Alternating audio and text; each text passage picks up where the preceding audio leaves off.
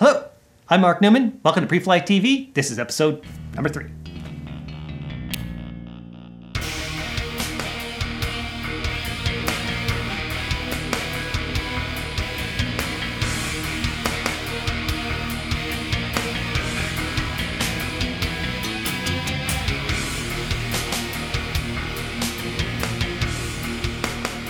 Today we're going to look at the differences between a government terminal area chart and the Jeppesen VFR and GPS area chart. Before we start with a comparison, first let me ask what's the point of a terminal area chart? I mean, you already have a sectional chart. Uh, why have this secondary uh, chart? Well, let's take a look at it. The terminal area chart is very much like a sectional chart, but it is for the Class B airspace, but it has a little bit more of a detailed look at that airspace.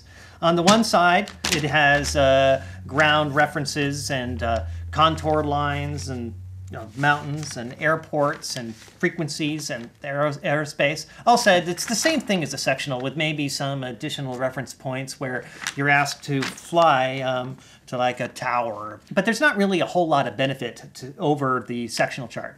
I mean, imagine you're flying VFR new airport, and major airport in the area has an associated uh, terminal area chart, and you're asked to go to the reservoir, and you're flying this sectional, and you you have to get this away and pull this one out and figure out where the uh, where the the water tower is. Well, it's not really all that convenient, and, and, and this side here, it's confusing and di- it's difficult to see where where anything is. I could see the white water tower over here. It's not all that easy to see. Which brings me to the question: Why would you care about contour lines and and the depth of the water? I mean, you can see different colors of the water here if all you really care about is being uh, is keeping out of the Class B airspace, what you really want is a is this simplified side. It doesn't have the heights of the radio towers, uh, but you don't really need to look at. You're looking out the airplane. You should be able to do that. Plus, you have the sectional over on your side. You can you don't need this to confirm that it was right. But now that I said that, look at look at what it says over here in the in the corner. Not to be used for navigation. Well, that's just silly. In a tight situation, the plain side of this chart is much more useful than the detailed side. I don't want to have to search everywhere for figure out where the water tower the bridge is. If this simple side had just a few more details on it, it would be perfectly useful. I could see all the landmarks, like the water tower here. If it had altitudes and frequencies, it would be a much better chart than this com- this complex side. And, and I bet this is exactly what the people at Jeppesen thought when they created this version of the chart. This is the Jeppesen VFR GPS VFR area chart. Uh, more than what it does have on it, let's quickly take a look at what it doesn't have on it. It doesn't have contour lines or water depth or marshes or closed runways. Um, doesn't have a national security area. When I first uh, heard about that, I got a little freaked out. And really, they, they don't have national security areas. But in defense of Jeppesen, they're voluntary. So uh, let's get back to the chart here. It doesn't have distance from the center of the airspace. It has fewer roads, and towers, peaks, power lines.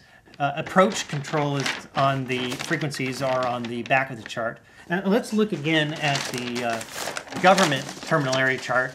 It's also lacking a few things that are on the Jeppesen chart. The government chart has fewer airports. The overall chart size is quite a bit smaller as well. Uh, the private airports on the government chart don't have uh, airport identifiers. Uh, the lighted obstacles don't show the anything but high intensity lights.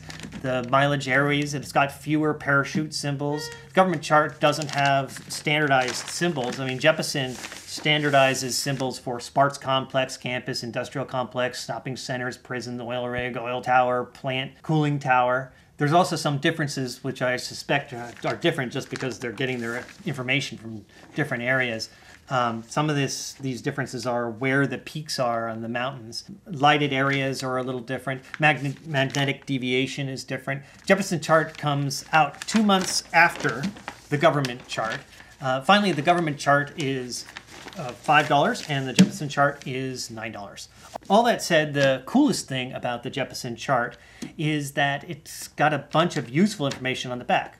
Most specifically, it has information about the major airports in the vicinity. um, still, like the government chart, there is a warning that says uh, not for navigation or in flight use. So, again, thanks for nothing. You still have to use your airport facility directory. In fact, this whole backside is specifically for planning purposes. Other than the legend, there is no data which is useful for flight at all. All that said, here are your choices. Um, the government terminal area chart, which is not really any better than using a sectional with a backside, that's not useful at all. You can't even use it for pre flight because it says not to be used for navigation. Um, and this Jeppesen chart, which is uh, a very useful, very easy to read, uh, very clear chart, um, with also a backside which is completely useless. So price versus safety, the Jeppesen chart is four dollars more than the government chart. Will it save your life? Nah, I don't know. I believe that Jeppesen has done a good job developing a chart to reduce your workload, making it simple means that you don't have to search for hard to find information. Some may argue that it's important to have all information. Uh, okay, but it's not like you can pay that much attention to the number of contour lines you just crossed. Uh, maybe if you want to fly in the mountains, but most of us aren't. The height above the peaks is all I need because I plan on staying at least 2,000 feet above them. Um, so, in conclusion, the Jeppesen chart is much easier to read. I've decided that uh, the extra $4 is worth it. Most of the trips that I take are within 50 miles, so I'm going to plan on using this for any trips within my local area. And I won't bother even with the sectional unless, uh, unless I think I need it. It's really just that much easier to read and exactly what I think a terminal area chart uh, should be. Still, Jeppesen, if you're listening, fix the back of the chart with a notepad or something that I can use in flight. I can't believe you tease us with this information and can't use it. It's it's crazy. All right, well, visit Preflight TV, leave your comments, or call us at 206 257 9204. That's it for this week on Preflight TV. See you next time.